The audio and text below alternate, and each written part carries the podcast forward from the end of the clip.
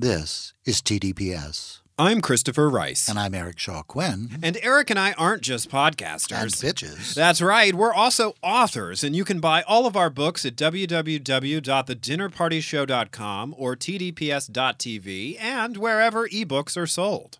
At thedinnerpartyshow.com or tdps.tv, you can check out my Right Murder mystery series. Or sample my Burning Girl thrillers. The best part is, the more you buy our books, the less likely we'll end up filling the spot with an annoying ad for a napkin that counts your calories. The TDPS Network, alienating potential advertisers one promo at a time.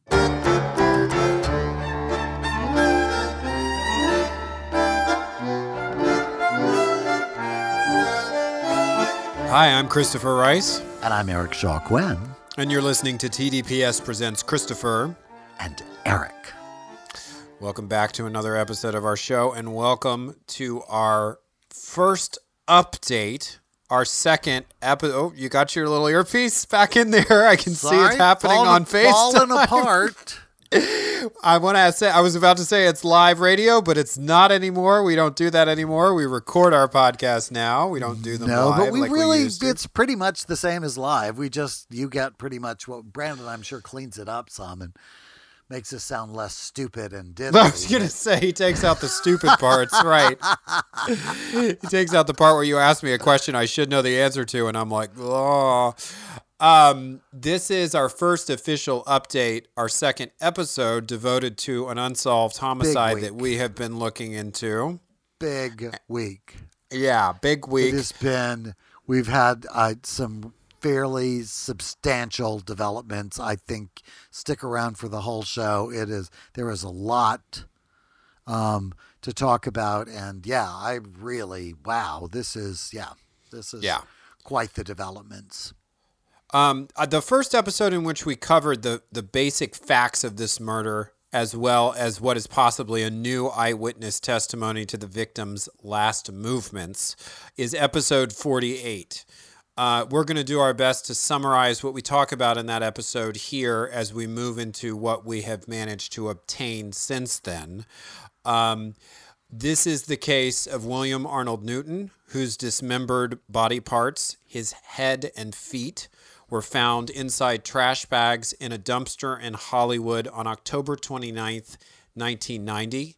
He was a fairly well known gay porn star in the gay community who lived in Beverly Hills at the time. Uh, he was last seen alive at Rage nightclub, which only recently closed, which was open for many years. It was a sort of mainstay in the neighborhood.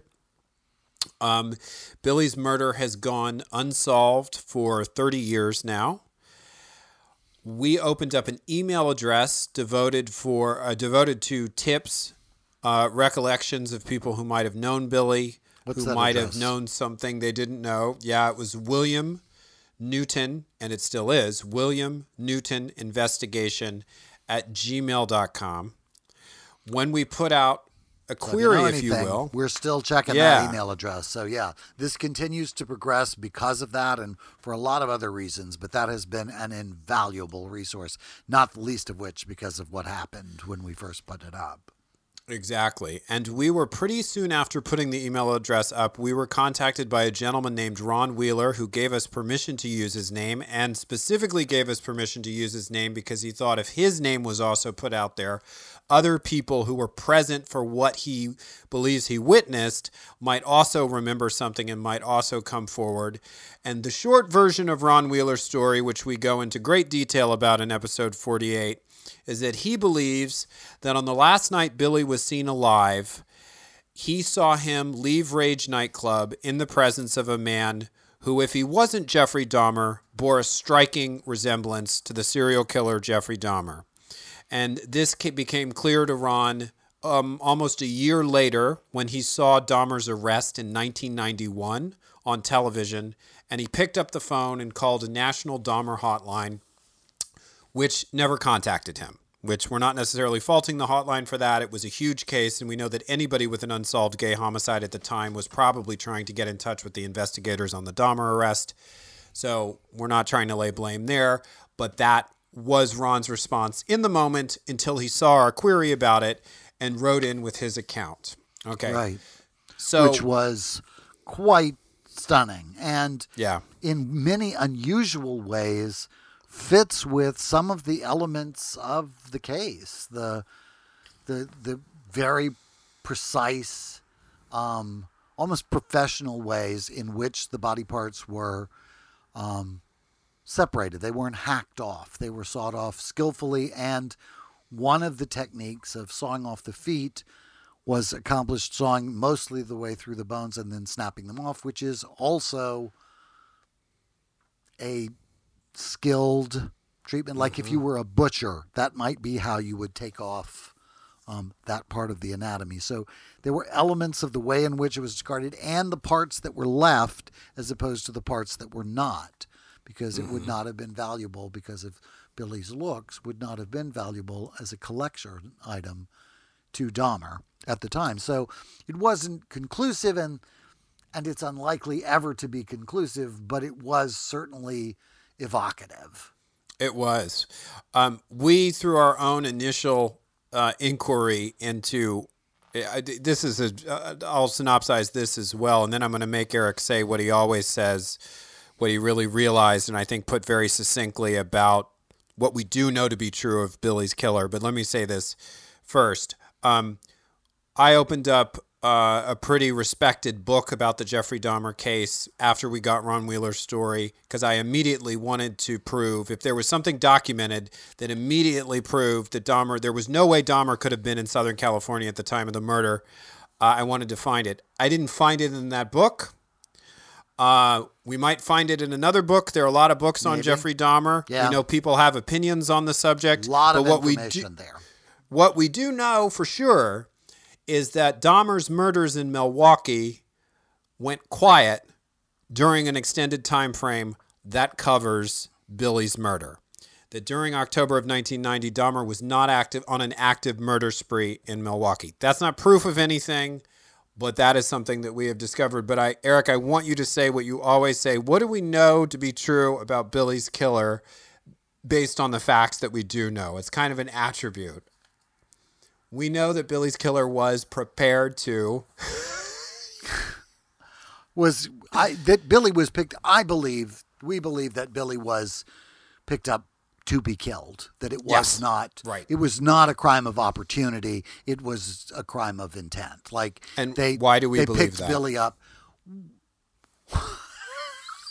I'm just this cueing you. These are all things that you quiz? say to me, and I all want you to my say them on the show. Is Yeah. this all my conclusions? Well, because of the way in which the competent way in which it was, uh, his body was uh, disposed of. The fact Mm-hmm. that that it was handled in the way that it was. This is there's nothing haphazard or even seemingly rushed about the way in which and there's nothing particularly concerned. Like if somebody wanted to be rid of Billy they could have thrown him in the Pacific Ocean. Like you know what I mean? Like a dumpster in in Hollywood is just a convenient place to leave the body I am I Mm-hmm. Pieces of the saying the, body. things that Well, you're saying that this is a crime. This is a, uh, the murder is one thing. The dismemberment requires a place to dismember a body and a way to deal with an enormous amount of blood, an enormous amount of blood. Yeah, and like this was this was carried out in one night. This is not somebody who was missing for several days and then his body parts turned up later and he could have ostensibly been driven out to Victorville. That may have happened, but that would have taken a lot of forethought and planning to pull off in one night. You would have had to have a place in Victorville lined up, and I'm just throwing that out there because it's a it's a desert location north of the city, northeast. So, and I think you you pointed that out to me right away. It was something that Yeah. I could sense, but it wasn't necessarily something that yeah, I had. there's had no lag time. fully. Like this was somebody who was all set up to do this. yeah. You know, if you ever watched that television show Dexter, where he had the room all covered with plastic and all the mm-hmm. implements laid out and all of that, so it was somebody like that. It was somebody who was prepared to deal with Billy in the way that he was dealt with. The- Absolutely. it was it was it was very calculated. There doesn't seem to be anything um, haphazard about the way in which this unfolds. I could be that could be it could just totally have been by chance that this came together this way, but it seems very unlikely. Yeah. Um, around uh, there was an uh, an episode of a true crime television show I was watching recently that documented a murder that happened in Largo, Florida around this time. Well, actually, considerably earlier in 1986. And I bring it up not because I think the perpetrator was responsible for this murder, but because it is a good example forensically of what he went home with the wrong guy looks like. And obviously, if Billy went home with his killer, he went home with the wrong guy. But I went home, and this is a common fear, a common thing that gay men in particular faced. You go home with a guy who seems interested. He's maybe unsure of his sexuality. He's maybe violent. He gets drunk. He snaps he later claims the gay panic defense. These murders look, they have a specific look to them. And the, the murder in Largo, Florida, um, that I'm referring to, uh, stab wounds, a series of stab wounds at close range that appeared to have been uh, leveled on the victim right at the moment when maybe things were about to get intimate, and then a panicked response, uh, tied the guy's wrist with phone cord because he wasn't entirely dead. You've got a killer who's drunk, who hasn't planned this, throws a blanket over him just to really hide the evidence of what he's done, and then runs the hell out of his apartment. There are a lot of murders like that. They Matthew Shepard, with, not yeah. to you know to name a to name a pretty high profile murder. That's the you know that's. Right. That is but very I, much the circumstance. Left with somebody who he was should not have left with. Left that bar yeah. with somebody he shouldn't have left with. And, and that's that's not about casting blame on the victim necessarily, but we're saying that you went home with someone because the signs were not there yet that they were unsure and, and anxiety and, and identity dissociation or whatever about what they were about to do with you sexually. You thought it was going to be a sexual encounter and they had an, they were fucked up on the top. And, uh, you know, I would say that's probably the case with a sizable number of women in heterosexual mm-hmm. circumstances as well. Yeah. The looking yeah. for Mr. Goodbar moment. You met somebody who seemed like a great guy at the bar and then seemed like a serial killer when you got home, you know, and that's too late. But what can you yeah. do by then? Yeah. But yes, and I, they don't look like this. They don't look they all don't, neat, wrapped up, dropped in a bag, left at a convenient dumpster behind a recording studio on Hollywood Boulevard or Santa Monica Boulevard. They look like, you know, the sort of chaotic mess that um, Matthew Shepard or any of those people um, end up looking like. Yes. So this is what has happened since our last episode um, we have been able to obtain some official sources which have allowed us to construct a timeline of Billy's last movements from between Thursday, October 25th, 1990, to the discovery of his remains in a dumpster on Monday, October 29th. Um, we are not using the real or full names of anyone who has not given us our uh, permission to do so. So if we use a name, it's a pseudonym. We will mostly be using nicknames to refer to the various players. Ron Wheeler has given us permission to use his name. And what we can say, without getting too spoilery here, is that with one minor exception, which was a detail of Ron Wheeler's story that he qualified when he gave it to us, what we have determined in terms of Billy's last movements can accommodate the timeline of what Ron Wheeler said regarding his own eyewitness account of Billy's last yeah, movements there is, as well. There is really no conflict. There, there yeah. is an area of maybe uncertainty about one element of timing, but it's not crucial to the crime itself. Absolutely. All right, so let's dive in. Let's start with Thursday, October 25th, 1990, because that is really where the timeline that we've been able to build begins. Um, Billy and David Ray, that is a porn director and producer with whom Billy had been romantically involved for an extended period of time and with whom he had started a production company that had gone out of business. Uh, they concluded work on a porn movie called In the Grip of Passion. Billy did makeup for the film and performed in a sex scene. Uh, he would later express a strong attraction to his co star in this scene, but the detectives would eliminate that co star as a suspect, and that co star has since passed away. Um, it appears that this was an extensive workday that ended late. So it really was probably how Billy spent most of his day on Thursday, October 25th, 1990. Friday, October 26th, 1990, Billy performs in a scene for another porn film called Fantasy Images. He was booked by that production company to return the following week to do a solo scene. And if you don't know what a solo scene is, I don't know how explicit we should get here, but Google it. Think of what you can do by yourself, and that's what's Exactly. in the scene. Um, according to the video technician interviewed from that shoot, nothing unusual happened occurring occurred during filming, and after filming was complete, the video technician dropped Billy off at his apartment at 12:30 a.m. on what is now the morning of October 27th, 1990. Saturday, October 27th, 1990, Billy and David Ray do another day of shooting on the first on the film they were working on on Thursday, right? So Billy went off on Friday to work on another movie. Saturday, And- he's once more. Yeah, go ahead. Worth saying, David Ray is a nom de porn. It is also not somebody's Yes. real name, which is why we are using it. Absolutely. They do another day of shooting on In the Grip of Passion. They finish work at approximately 9:30 p.m. Then they go out to dinner at a restaurant called the Yukon Mining Company, uh, which is no longer around.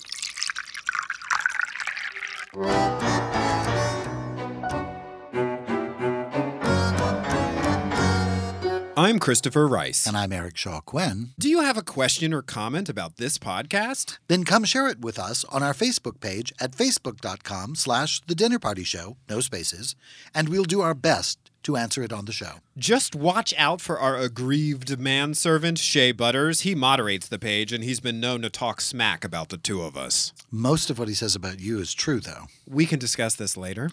That's right, at facebook.com slash the dinner party show. No, I meant in the car.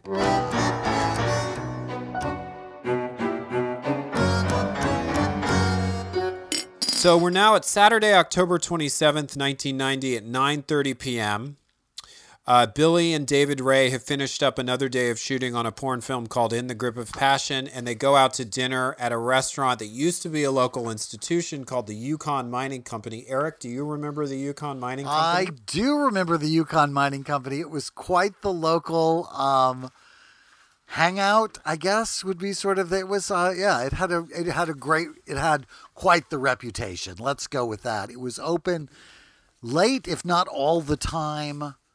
Um, there was breakfast 24 hours a day. It had a big outdoor dining area, and it was on the side of um, West Hollywood that I used to lovingly refer to as Horville. Um, there was uh, on the on the eastern side of West Hollywood was definitely more hustler neighborhood. Back in olden times, uh, hustlers didn't work online. There weren't any websites, um, and they were they would work in that general area on the streets around Plummer Park, around there. Um, that's where Yukon Mining Company was. It was in the front of the parking lot, I believe, out in front of what used to be the Trader Joe's over there. Um, it has been torn down and redeveloped into the ongoing mixed use condo retail space thing that is sort of um, urbanizing the neighborhood. And I don't hate it. It's it's pretty great, but I do hate that we lost some uh, local hangouts. And, and Yukon Mining Company was a great place for a good, hearty late night drunken breakfast. And it was also a great place to see a lot of um, working boys from men, young men from the streets of the uh, of that side of the Horville side of uh, beautiful West Hollywood. And uh, yeah, they would come in there for breaks and and uh, occupy tables and hold court and it was it was quite it had quite the reputation and was quite popular um, with Yeah. everybody in the neighborhood, but also quite colorful. Let's go with that as the as the Right. description in terms of those people who dined there. And so, yeah, I can totally see how after a hard day at the porn shoot, the Yukon Mining Company uh, might be the perfect place to go.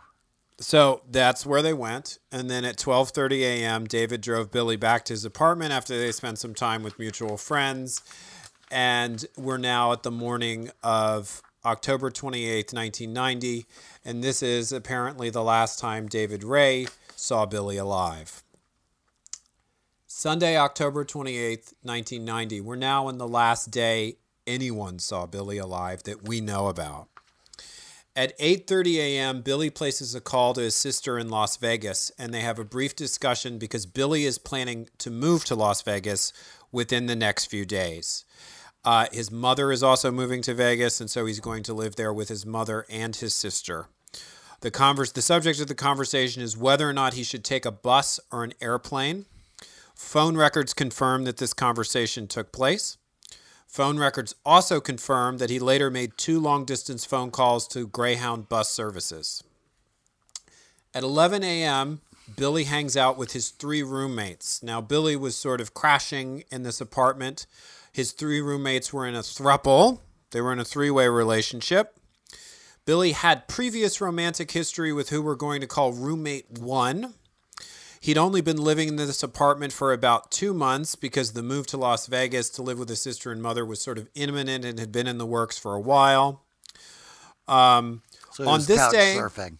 he was. It sounds like he was couch surfing, but he'd been on this couch for about two whole months. So, uh, Billy tells his roommates that he's going to take a shower, then walk to a video rental place called Video Gaga to rent a movie. Now, this apartment is technically located in Beverly Hills, but if you're not familiar with the map of Los Angeles, Beverly Hills and West Hollywood are neighbors. They are direct next door neighbors, and so one block over is Beverly Hills in one direction, and the other block fact, over is West Hollywood. there was a debate when they were when West Hollywood was becoming a city as to whether or not we would be West Hollywood or East Beverly Hills. Mm-hmm.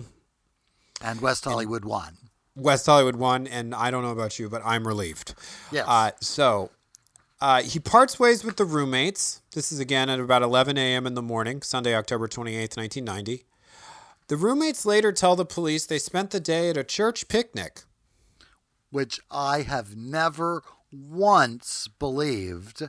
Um, that sounds like the sort of that sounds like the the the verbal equivalent of uh, "fuck off." If you want to know where I was, um, Okay. they have they were somewhere. They were occupied. They could alibi out, but they weren't going to tell it to the police. So they said they were at a church picnic. Like a church picnic, really, really. I mean, I guess anything's possible, but I doubt it. I've lived here for 115 years and no one has ever said that there was a church picnic, let alone that they've been to one anywhere that I could hear or be aware of.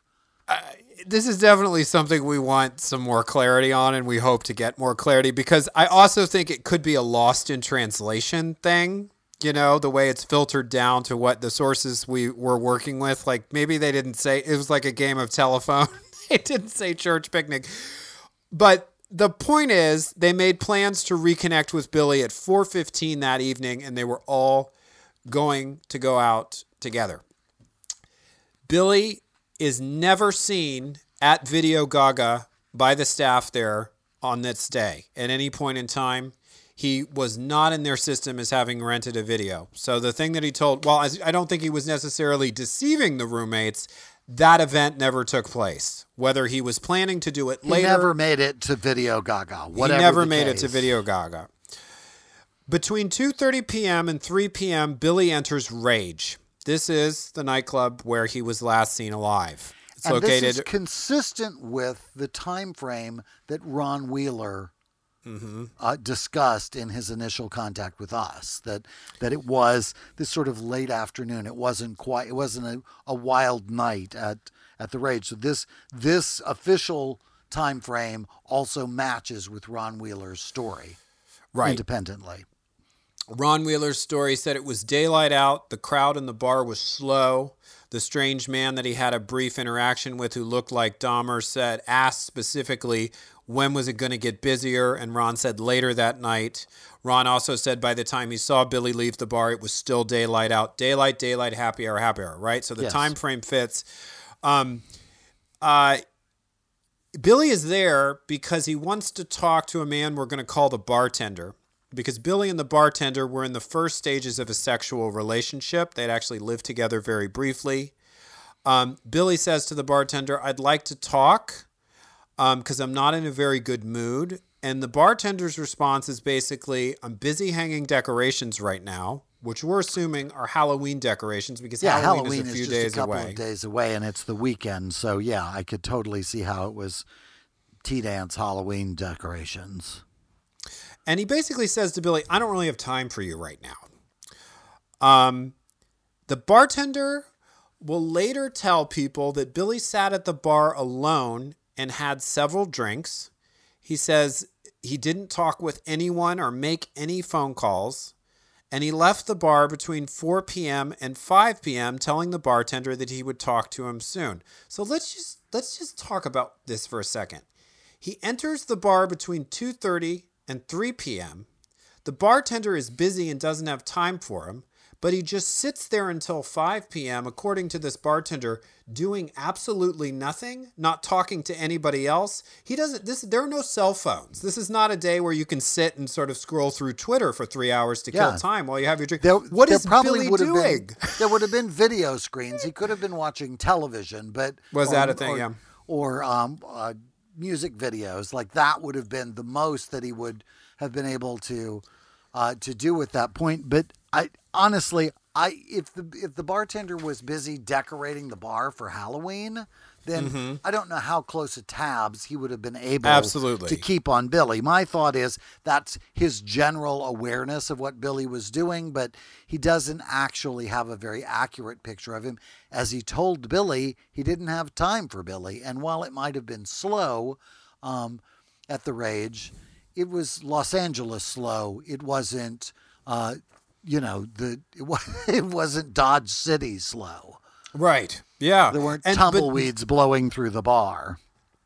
this is the window of time in which so let's let's check in with Ron Wheeler's story here. Ron Wheeler's story is I was introduced to Billy for the first time at happy hour at Rage the night before he was killed. So we've established a timeline for the previous nights and Billy's only got a few more hours to live. I hate to put it that bluntly, where it's not it doesn't actually add up that Billy could have gone to Rage in the early evening when it was still daylight out. He was working on a porn film on that day. On that day he was occupied all these other times. This is the early evening when Billy is at Rage nightclub before his death. This is the early evening where Ron most likely was introduced to Billy right before his death. This is the window of time in which Ron's story about going up to the bar, seeing this hot guy from out of town, trying to hit on him, being blown off, and then seeing the guy talk to Billy, connect with Billy, share a drink, and then quickly head out of the bar this fits. This Ron's story fits within this timeline. This is a window of time in which Billy's movements and actions are not very well accounted for. The definitive account of what Billy was up to is coming from a distracted bartender who said, by his own admission, he didn't really want to talk to Billy and didn't have the time. Well, So I think the that's- official account is coming from because I don't know that his account is any more definitive than Ron's. Ron's Yeah, account official. is just not right, yeah. official. Right, exactly. Um, okay, so we do know that detectives spoke to another bartender who was working at Rage during that same time frame, and that bartender says he doesn't remember Billy coming in at all, but he remembers his coworker hanging the decorations. Right. So, okay, we don't. The point is, we don't have a lot of other people paying a lot of close attention to what Billy was Right. up to And during it wasn't, this window of like I say, it was Los Angeles dad. It wasn't. Um, the, it wasn't the middle of nowhere dad. This was, you know, there was. It was still Sunday afternoon at the Rage, which is tea dance time. So there would have been plenty of people around, coming and going, having a mimosa or a Bloody Mary or something, and wrapping up the weekend or Mm-hmm. warming up to a Sunday night at the bar. So here is an unanswered question based um posed if you will by the sources that we've been able to obtain. Somewhere within this time frame, we think Billy placed a phone call to a friend who we're going to call phone friend. They discussed Billy's upcoming move to Las Vegas. Phone friend said Billy sounded happy and that they made plans to meet each other the following night. Phone friend did not hear any background noise on the phone as he spoke to Billy, um, which suggests that it was not a payphone call, which means maybe it wasn't made from the street or from the bar at Rage, which apparently had payphones. We're way before cell phones here, so this is that's off the table. Nobody had a cell phone. It's 1990. The friend's opinion was that Billy Well, was calling nobody, him from they home. Were the size of small cars. There was uh, there was suitcase size, yeah. Yeah. Um, we don't have any definitive time nailed down for this phone call. And what we know is that two months into the investigation, uh, records for the nearby payphones had not been obtained. So they couldn't rule out whether or not Billy had made a call from inside Rage during this time period or from the street nearby. And again, the friend himself, the phone call happened on this day and he thought it was within this window of time, but he's not entirely sure. And that the next event on our timeline is at 10:43 a.m. the following morning when a transient is rooting through a dumpster at 7000 Santa Monica Boulevard. The alley where the dumpster is located is south of the boulevard and west of Orange Drive, behind a business that was known as Studio 56 Recording Studios. The alley runs to the west and is bordered by Orange Drive and Sycamore Avenue. It's about a 15 foot wide alley, so I'm no math genius, but I think that's wide enough to fit a vehicle down. Oh, the dump, yeah, of it- course. yeah. Plenty wide enough.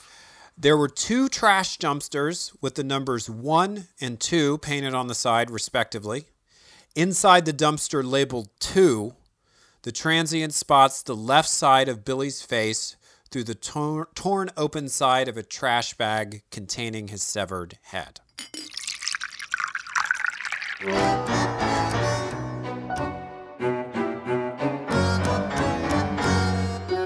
I'm Christopher Rice. And I'm Eric Shaw Quinn. And Eric and I aren't just podcasters. And bitches. That's right. We're also authors, and you can buy all of our books at www.thedinnerpartyshow.com or tdps.tv and wherever ebooks are sold. At thedinnerpartyshow.com or tdps.tv, you can check out my Right Murder mystery series. Or sample my Burning Girl thrillers. The best part is, the more you buy our books, the less likely we'll end up filling the spot with an annoying ad for a napkin that counts your calories. The TDPS Network, alienating potential advertisers one promo at a time.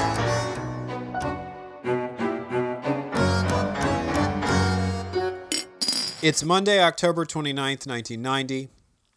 This is the event in which Billy's dismembered remains are discovered in the dumpster. We're in the alley behind 7000 Santa Monica Boulevard. A transient opens the door to one of two dumpsters in this area, and he sees the left side of Billy's face through the torn open side of a trash bag containing his severed head. As we covered in episode 48, Billy's severed feet would later be found in a separate trash bag inside of the same dumpster. Also in that dumpster, a red paisley shirt, later identified as Billy's. And, and this is a detail I'm tripping on, Eric, and I could use your your brilliance here. It's in the middle of the dumpster on top of the debris. So we've got presumably if we've got one person throwing these bags with body parts into the dumpster i guess the question is this do you think the shirt came out of the um, trash bag containing billy's head when it was torn open I think that seems likely. I, you know, like obviously there's more information you'd be able to tell from the shirt. It would be covered with um, blood and whatever if it was in the if it was in the bag with um, with the head. The bag was torn, so that seems very likely to me that that would be um, how it came to be there. It could have been thrown in separately, but that seems not consistent with the rest of the facts. Like, mm-hmm. why would you put other things in trash bags and then bring loose trash with it? I it, it this it, the the shirt bothers me probably more than anything else. Right? Like, but why only that piece of clothing? You know, I guess this is the okay. So the, the detective Burcham, who has spoken to us, and we talked about his account on in episode forty eight, who discover actually was one of the first law enforcement people to see this when the transient Right. went to get help. Um, he says people cut up bodies. They the, the body parts were probably in different dumpsters. Okay, there's another dumpster on that alley. There are no body parts in it that we've been made aware of. No. Okay, and I'm pretty sure they weren't. Um, it doesn't appear that any. I, I assume the dumpster was searched. I think they would have been insane not to. No clothes in that dumpster as well. So are we to believe that other body parts were put in other trash bags, brought to other distant dumpsters, and in each one was a piece of Billy's clothes that he- he'd been wearing the night that um, he was killed? Well, I, like I say, I don't know what the the condition of the shirt was or the forensics evidence would be, but the head could have been wrapped in the shirt. Oh, the other God. thing that occurs to Yeah. me as a possibility is that the transient may have actually gone for the shirt initially and Mm. then discovered the head in the process, thrown the shirt back in the bin, Right. and then alerted the authorities without mentioning that they had gone for the shirt because that might have been something that they were interested in. Um, Right. I, I don't know that, but you know, like there's there's a lot of possibilities for it. It doesn't seem to me to be indicative of a lot. The shirt, the presence of the shirt, you mean? Yeah. Um, Yeah, the feet may have been wrapped in a tablecloth. I don't know that. I just don't think I have enough information at this Mm-hmm. point for that to seem like a significant event to me. It could be, you know, like Okay. I don't know, but it seems like the thing that the, my primary thoughts about it are, oh, that's too bad because then it can, is totally contaminated and it's never ever going to be any good for DNA. Yeah, just the dumpster would contaminate it, right? Yeah, not not only the transient dumpster. possibly touching Yeah. it. Yeah. Um as you mentioned earlier, the examination of the bones in the head and the feet indicate a saw type instrument was used. This is the detail that will haunt me forever. The killer sawed through the ankle bones until they were thin enough to snap the feet off the rest of the way with his bare hands. That's not I went home with the wrong guy and he lost his shit. That's I yeah, went home with a I murderer. I just don't think so. That's went home somebody with a who fucking knew what they were yeah. doing, or at least a butcher. I was taken by a murderer. I shouldn't say Yeah. I went home as if he made the wrong judgment call because we have no evidence of that at all. This is a butcher. We're talking about a butcher. Uh, and we mean that in the larger sense, not that the guy. I mean, the literal Yeah. sense of like, yeah, draining the blood out, exsanguinating, and um, cutting up a body is Right. butchery. At this point, upon the discovery of the remains, there's been no identification of Billy made yet, and there won't be for several days. Police show a photograph of the remains to various sex workers who worked on the street in the area. Several of them say Billy worked the streets, but Billy's friends, who worked in the porn industry and weren't shy on these topics, would later say this was just entirely untrue and it misdirected the investigation in its early stages. Billy was a sex worker, but he did his sex work on camera. You know, he didn't, he was not somebody who, there appears to be no evidence that he was a sex worker who worked on the street. So this is where we get to a detail of Ron Wheeler's story that he qualified, I think, when he presented it to us. And I, so I don't really think it's that big a deal, but it's about rectifying the timelines here. Ron speculated that his friend Mark, who had been present with him at Rage when he was introduced to Billy, um, showed up at his house on Halloween as they were preparing to go out and that they discussed the murder that night. That's not actually possible because Billy's um, roommates filed a missing persons report for Billy on November 1st and were later brought to the police station, I believe, to identify either the shirt or the photo, uh, a photograph of his remains. I don't believe they identified the actual physical remains. I think that was God, I done hope later. they didn't have to do that. That just seems Yeah. Um, they uh, that happened on November first, so it's probably Ron and his friends went out the night of November first or November second to party, and that is when Ron uh, ran into, uh, by his assertion, the bartenders who had been working that night, and they said, "Yeah, we saw bar we saw Billy leave with a stranger." uh, including the bartender who he says was serving Billy and this out of towner who looked a lot like Jeffrey Dahmer, and that the bartender said he was planning to go to the police and share what he saw. It's unclear if this is the same bartender we discussed earlier who claimed to be the last one who saw Billy alive. So, some mystery around that bartender and what he saw or didn't saw, or if he's the same person, um, or how many bartenders were even working that night.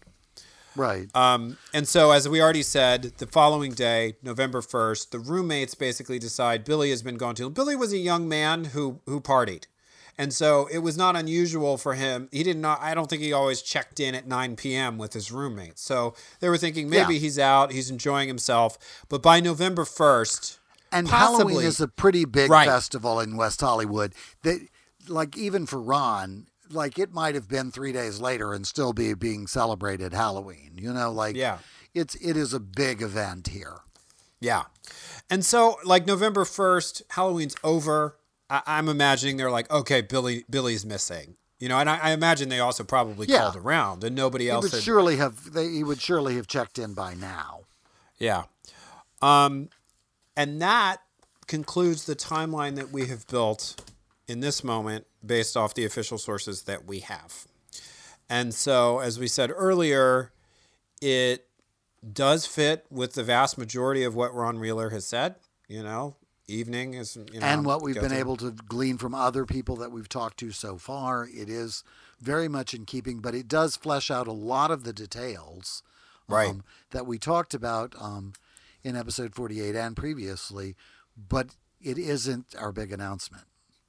The big announcement is that as a result of episode 48, we have been contacted by the LAPD homicide detective who is currently in charge of this open case. Which, as you know, was our goal in doing this to begin Yes. with, was to bring this case back to the attention of the authorities in the hopes of having them revisit the investigation and possibly advance this long um, forgotten, not really forgotten, but long set aside case of great tragedy that that Yeah. you know his his family is still around and they would still like answers if there are any to be had.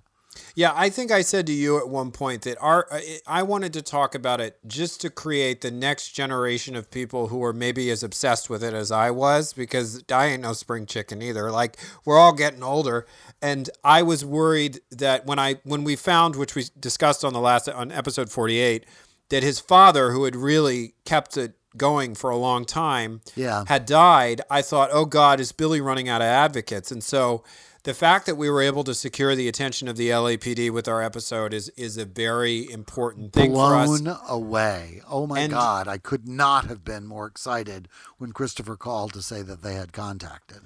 Yeah, and um, respectfully and openly, and uh, he, the detective, has volunteered himself for what may end up being our first interview here on Christopher and Eric. So We've we'll done plenty of interviews on our other podcast, but yeah, so we're going to work on that. We're going to try to make that happen, and we are going to try to keep this conversation and this story alive. And that's, you know, And to keep Billy's memory alive and to keep attention being paid to this dreadful and I disrespectful is the word that comes to mind to me. It just that he was treated in such a way. I mean, to be killed is bad enough, Like trash. to be cut up and thrown away like trash just that just can't stand. I just I, that just, I, I can't. I can't. And and in that moment in history, which we you talked about some on our last episode, that this is the this is the darkest days of the AIDS crisis. This is um, a time when gay marriage is a joke. Nobody would even take the idea seriously. I mean, if you're if you're younger and you're listening and you're you're a member of the LGBT community, I hope you never live through a time like this. I mean, it wasn't the 1950s, and it was, it was in some ways, I think it was more bittersweet isn't the right word, but more conflicted and ironic because this community had started to develop in the 70s and then just been broadsided by this epidemic that had just taken out a whole generation of, of that was um, ignored largely Yeah. by the um, by the authorities, by the government, um, as it killed hundreds of thousands of people, or over a hundred thousand people. I'm not sure how many have, had died by that point, but it was substantial, and it was a time of great disregard for gay people as um, a minority group or as being significant at all. People were felt free. Government people from government, even people who you would think would be on our side, felt free to just say pretty much whatever they wanted to about gay people, comparing it to shoplifting and alcoholism and um, dismissing it as, um, you know, a, a choice, a lifestyle choice, Mm-hmm. um, like you might choose to live in a Mediterranean house or Right. something. I just, just, just uh, really contemptible. Like if you were a gay person and you actually biologically had your own child.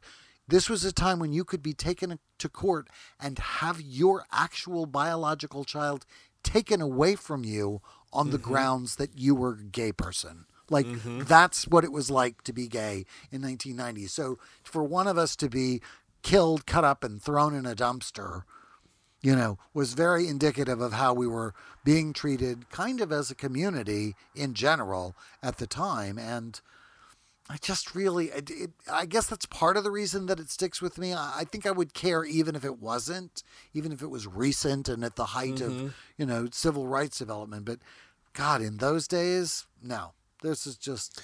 if it had if happened we could do recently, anything to make it better. I mean, I think if it had happened recently, people, excuse me, people would be doing what we're doing. Social media ensures now that victims who might have fallen through the cracks before don't. I mean, it's not a perfect system and it's not always no, flawless. And it and, can help, but yeah. I, this isn't a guarantee. But yeah, at least there is more opportunity, more voice. And the the time that Billy passed away, we had um, dial telephones and mm-hmm. answering machines that had tapes in them. That was right. how you got information around that and the newspaper and a half hour news report in the evening on three networks. 4 mm-hmm. if you counted Fox, but nobody really did.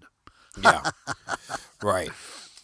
Not for our community, anyway, not a bit of murder in our community. Although, ironically, one of the only local television stations to do a piece about the murder far more recently was the local Fox affiliate, yeah. which I think we talked about recently. Detective Wendy Barrett, who was the homicide, who was supervisor of Hollywood Station, or maybe Hollywood Homicide, I should clear that up, um, did a media push in 2005, largely at the behest of the family, but also a private detective who worked the case for many years.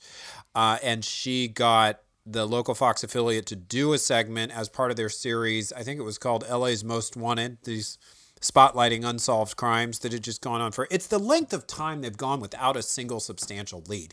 That's what I can't. It's that and honestly, we've we've had some conversations with people connected to Billy who have had interactions with the detectives and they said over the long arc of this the detectives have been really engaged. It wasn't like people we don't really know like there are some there's there appear to be some problems in the early early stages of the investigation. But since then, people who have been interviewed have been like they had binders and notebooks and they were really they were committed. So it's not like and yeah, wendy like barrett this guy who contacted us. This is not yeah. somebody out of the this is actually his job you know and this is a case he contact he was he listened to the podcast and yeah. was it wanted to know more and wanted to speak with ron we're trying yeah. to connect the two of them. We're it's up to them, but mm-hmm. you know, mm-hmm. just as with everything, we're not actually investigators. We're just doing a podcast and are interested in trying to help. But, right. But yeah, I mean that's it has been yeah I, I, am pleased with the continuing response and there seems to be a pretty good record of it having been investigated and documented right along. That's how we got a lot of official information that we've gotten from yeah. you know the sources that we've been able to find is because of that documentation.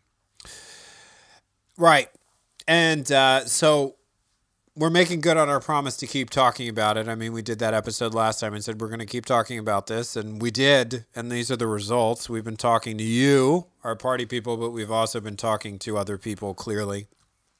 And um, so there will be I, more to come, and we will continue to keep you posted. But wow, you know, wow, way to go, Christopher! I, honest oh, to God, this started well, with a discussion of, you know, obs- what cases we're obsessing about, and it has grown into a place where we've actually re-engaged the authorities, who haven't ever thrown this away, but mm-mm. you know, actively piqued their interest in looking back into these events and talking to people we've been able to contact through, you know, your efforts. So, oh, well, well thank done. you. Thank you. I it could not be done without your blazing insight and um, assessment of the sources and information. And Which I means I'm bossy and pushy. that too. But that's the nice way to say that. But you you've got a you've got a bullshit detector that's pretty um pretty good, you know. And when something comes in that doesn't sound right or doesn't fit, you you don't hesitate to say it, you know. And I think that that's a skill. And you're connected to this time period. You were you were a young gay man striking out on your this own. This is right around the time that I moved here. I was here within six months, yeah. eight months of this particular crime. So yeah, and it was something that was still being talked about. Uh, I believe there were a thousand homicides a month in Los Angeles during this period in history. My God. So That that like shows you what pile Billy fell in with. A thousand Yeah. homicides a month. Yeah. The city was just a few years away from exploding into civil unrest over the Rodney King verdict. The murder of Latasha Harlins, um, forgive me if I got her name wrong, which would ultimately be a contributing factor to that. She was shot in the back by the owner of a drugstore for shoplifting and killed. That happened around this period and would end up being fuel for that fire later. So the city was in it was a difficult time in Los Angeles, and it was it was a it was a tinderbox in general. But the I say all that it that was because quite the- a time to have moved here. I was, Uh, yeah. I was in a year or so. I had lived through earthquakes and riots and in civil insurrections, and I, I thought, where did I move? My God, I'm not sure Mm-hmm. that this has been the right choice. right. It was disaster proof, though, like Garp says in the movie. It was. What are the chances of that happening again? Right, we've already Yeah. had the civil insurrection. How could that possibly happen again? Uh-huh. he buys a house to- because an airplane yeah. crashes into it while he's looking at it and he says let's i want this house what are the chances of that ever happening again Yeah. Do you still feel that way about LA? Has it been disaster proofed for you? well i just think that we're always um, on the lookout for new disaster yes. Okay. okay. no the, the la that i live in today is is substantially different from the la that i moved here um, when i moved here. It i, I feel safer. I feel uh, things are better developed better we're in a much better place than we were in when i first got here. We were in a, a it was financially it was economically not doing great when i first arrived and it was reflected in the in the city itself, but the relations of the city. There's still room to grow and things to improve, but we're doing a way better than we were in 1990.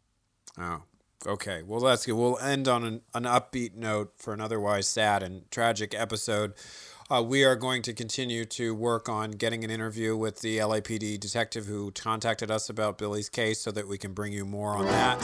Until then and forever after, I am Christopher Rice, And I'm Eric Shaw Quinn and you've been listening to TDPS Presents Christopher. and Eric. Thanks.